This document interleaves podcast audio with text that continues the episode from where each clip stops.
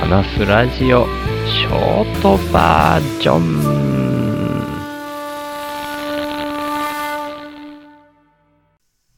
えっ、と、台風5号が九州の今、真西ぐらいの位置にあるのかな？多分、それの影響だと思うんですけど、まあ、風が強くなったり、雨がバーっと急に降ったり、かと思えばカンカンデリになったり、みたいなのを繰り返してる状態です。でね、もう今日は今朝、ちょっと、あいたたたついにっていうようなことが起きて、思わずツイートをしたんですけど、朝6時台かな？イノシシの鼻息の声が聞こえて目が覚めて、まあ、イノシシの鼻息の音を僕はもう覚えちゃってる、敏感になってる部分はあるんですけど、にしてもこれ地形ぞと思って、もうすぐそばに上がってきやがったからみたいな。いつもはね、僕が作ってる田んぼのお隣さんの田んぼにいるってよくお話ししてたんですけど、その田んぼから、うちの敷地っていうのは、ちょっと高低差があるんですよ。その田んぼから斜めにぐおっとこう、土手っていうんですかね。ある程度、人一人分の高さぐらいを上がったところがうちの敷地になるんですけど、その高さからもう聞こえてきたぞ、これと思って、で、まあ、バーッと、ベランダ？まあ、うちは平屋ですけど、ベランダ的なものがあるんですけど、そこに出てみたら、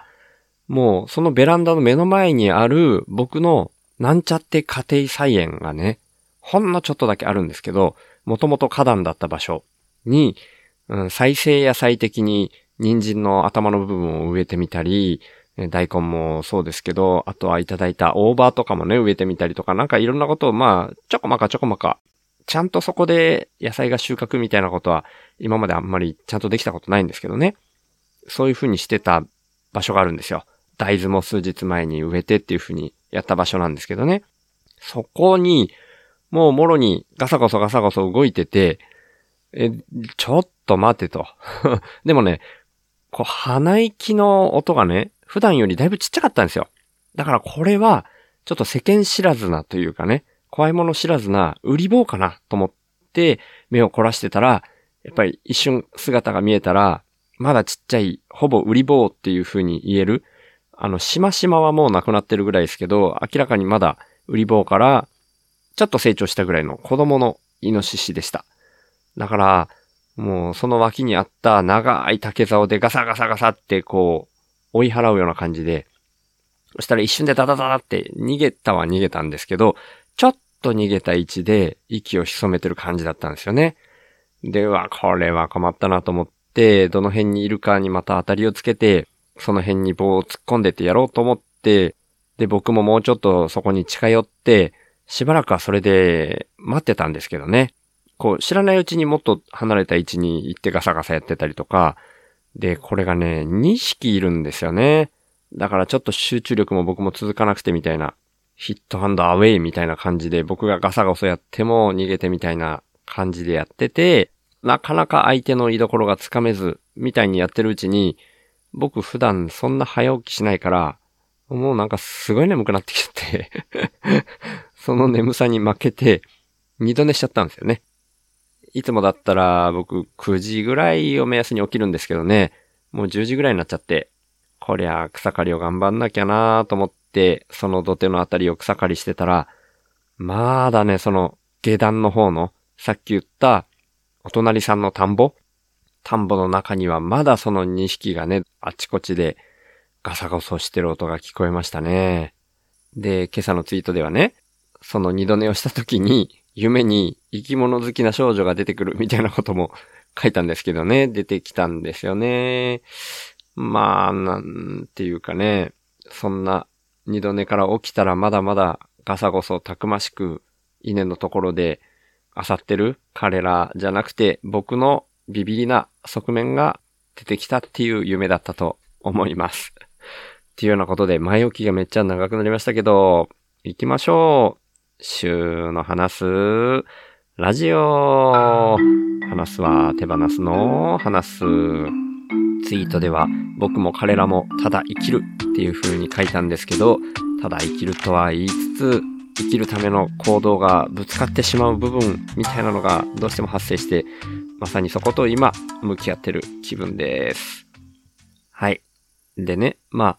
前置きがなんて言って、これからは本編に入っていくつもりなんですけど、やっぱりインパクトが結構でかかったから、それの延長みたいな話になるとは思うんですけどね。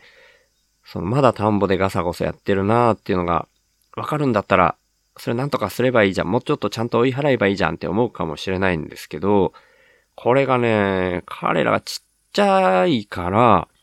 そのなんて言うんでしょうね、稲の背はもう高いわけですよね。お隣さんの田んぼってこともあるんですけど、売り棒が隠れられるような場所がめちゃくちゃあって、なかなかどこにいるってわかんないんですよね。その稲が揺れるからわかりそうなもんですけど、なんかその揺れた場所を長い竹の棒でガサーって僕も突っ込んで、こう相手も一瞬逃げるような感じがするんですけど、次にまたガサガサってやるときにはね、結構だいぶ離れた場所に行ったりしてるんですよね。だから、さささって動いてるときには、稲を揺らさずに逃げられるようなルートがあるとか、まあ、売り棒がちっちゃすぎて揺れない場合があるとか、そんな感じかもしんないですね。で、その田んぼの中に僕がのしのし入っていくっていうのも考えなくもないんですけど、お隣さんの田んぼはね、毎年ちゃんと白かきって言って土をこう、粉砕して細かくするっていうことをやってるから、そこに足でズボズボ入っていっても結構ね、足が深く入っちゃうって感じなんですよね。僕なんかちょっと毎年白かきをちゃんとやってないから、地面が結構硬いからね、思いっきり普通に歩けるんですけど、田んぼの中で。そこのお隣さんの中ではそれも厳しい。一回ズボって足を入れて、その後それを引っこ抜いてまたってやってるうちにイノシシなんてスイスイ逃げちゃうっていうのが、容易に想像ついちゃうみたいな感じなんですよ。だからそうやってのしのし入っていくのも厳しそうっていうんで、まあさっき言ったみたいに、田んぼには入らず長い竹の棒で、なんとか威嚇して追い払おうと思ってるんですけど、なかなか逃げていかないですね。本当にまだそういう怖さがない状態で、なぜか今日は偶然、夜が明けてまで残ってしまってるっていう感じなんでしょうね。でね、まあこんな風な暮らし方をしてると、何やってんだかって自分でもちょっと思わないでもないし、そう思われるかもしれないな、なんてことを思うんですよね。で、あ、スコープで山形博夫さんがゲストに出られていて、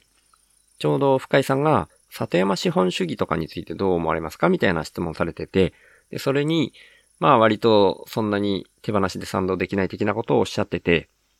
そのことについて山形さんがバッサリ切ってて面白かったみたいな感想もちょっとツイッター上で目にしたりもしてるんですけど、まあでもそれちょっと注意深く聞いていると、ヒロさんもこの形が正解っていうのを明言されてる感じではないと思うんですよね。あくまで僕の聞き方ですけど、その里山資本主義っていうような、そういった里山で暮らすこと自体が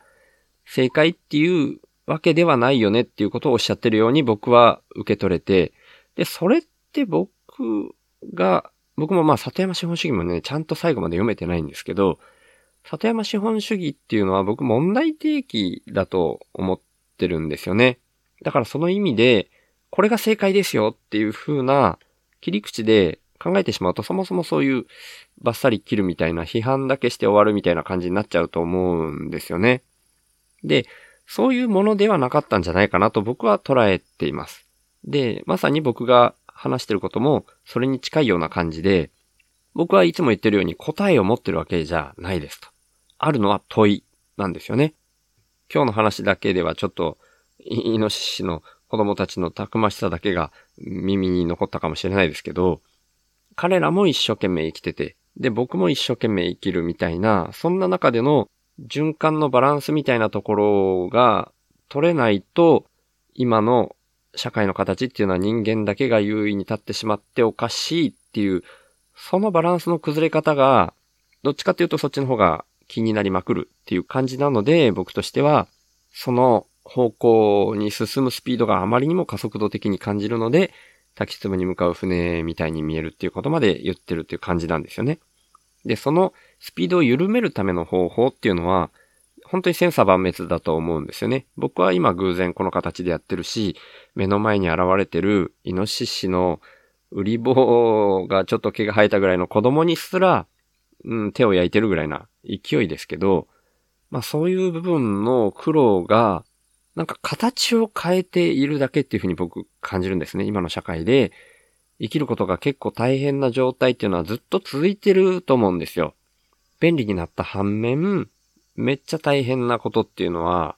種類も増えれば、その質自体は、本質は変わってない。で、見えにくくなった分厄介になってる部分もあるぐらいに思えているんですよね。だからこそ僕は本当の本質はここだなっていうところをもっとなんか自分でも体感して、で、それから抜けられること、それも正解かどうかわからないけれども、その僕で言うと、イノシシと陣取りみたいなことをやる。お互いに多分すごい大変。それが本質だと思うんですよね。それをどうやって形を変えていくか。その問題の本質の上に積み重ねて積み重ねて、今の社会みたいな形になってると思うんですけど、めちゃめちゃ大きな反動みたいなのが返ってきてるっていうのは、やっぱり根っこのその本質の部分から、あまりにも目が背けられてしまってるからっていうふうに感じるんですよね。うーん。ちょっと10分台で話す内容としては、あまりにも具体例が出せなさすぎるんですけど、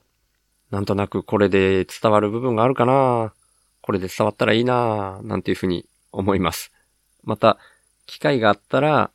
もっと長く話せるときに話せてもいいし、なんか普段の生活の中でもうちょっと短くまとめられるようなアイディアが湧いてきたら、またその時に話そうと思います。ということで、週の話すラジオ、略して週報は、HSP っていう先天的なビビリとして生まれた僕が、さっきも言ったように、環境問題をはじめとした社会課題が加速度的に大きくなっていて、滝壺に向かう船みたいになっているように感じている。それに対する問題提起というか問いを発信し続ける番組です。途中でも言ったように僕自身は答えを持っているわけじゃなくて、全体として僕もそうだし、イノシシもそうだし、生き物でないものも僕はそうだと思ってるんですけど、ただただ循環の中にあるなっていうふうに思っていて、基本的にはその中でバランスが取られていくし、生き物だとしたらバランスを取ろうとするものなんだっていうふうに最初から思ってはいるんですね。そんな中での僕がこんな立ち位置にいるっていうのは、それも大きな流れで言うと、僕の役割みたいな言い方をしてしまうと、バランスを取ろうとする動きの中の結果として僕がこうやって発信してるみたいに思ってるんですね。これはちょっと別番組の、しょうまさんと一緒にやってるシュート、ショーの未知のりへの道のり、略して道のりの方でよく言ってることなんですけどね。分子だ、原子だ、みたいなのが重なって、偶然バランスが取れたものの中から生命みたいなものまで生まれてきたっていうことを考えると、すべてがその流れの中にいるなっていうふうに僕は捉えています。で、ただ何かの拍子に大きくバランスが崩れることもあって、揺り返しなようなものもあると思ってるんですけども、それが滝壺に向かう船みたいな形で現れているのが今だと思っているので、カウンター的に僕の心もこんな風になっていると思ってるんですけど、そんな視点で僕が感じられるのは、そういう風になってしまっている原因として、人間の欲望を増幅させてしまうようなそんな特徴を強めてしまっているお金っていうようなものがあると思っていて、そんなお金を代表とした何かがインプットされないと入ってこないとアウトプットも出さないよみたいな交換条件みたいな形に今の社会になっているように見えています。だとしたら、インプットが先ではなくて、アウトプットが先っていう形に逆転させていくことで、そのスピードを緩められるんじゃないかなと思って、僕自身、今年に入ってからは、いわゆる雇われをやめて、現金収入を完全に手放して、支出としてもなるべく小さくしようということで、今は1ヶ月に5万円という形になってますけども、その状態で自分のアウトプットが先な流れに全振りする、そんなアウトプットが先で循環する社会をイメージして、勝手に一人で空気一的にそれを始めています。こうやって僕が自分の意識を発信することで、少しでも何か自分の生き方に関しても問い直すようなきっかけになれたら嬉しいなとは思ってますし、そんな中でアウトプットが先な循環の社会にちょっとずつであっても向かっていったらいいなっていうのが僕の思いなんですが、ただ、社会ってものはそんな簡単に変わるものではないっていうことも重々自覚してますので、そんな社会が来るまでの間、一時的にでも僕が最低限生き延びられるように、手法インプッターっていう名前のスポンサーの権利の販売を始めました。1ヶ月に100円以上の定期購入の形式ですけど、手法インプッターになってくれた方は、初回は手法内で僕が宣伝させていただいた上で、公式サイト内に掲載します。加えて、1ヶ月に数回程度ですが、番組の最後にラジオネームの読み上げをさせていただきます。途中、1ヶ月に約5万円の支出っていうふうに言ったんですけども、現時点でのインプット合計月額は5464円です。そちらは概要欄に入り口がありますので、もし本当に心から購入したいっていうふうに思われる方がいらっしゃいましたら、ぜひよろしくお願いします。ただ僕としては、そんなアウトプットが先で循環する社会が実際に少しずつであっても、そんな社会に向かっていくっていうことの方が重要だと思ってますんで、これももしよかったら、週の話すラジオを SNS 等で投稿とか拡散とか、あとは、ポッドキャストで喋ったりとか、そんな風にしていただけると、それが一番嬉しいです。ということで、週の話すラジオをいつも聞いてくださってる方、今日初めて来てくださった方、本当に感謝してます。ありがとうございます。ではまた。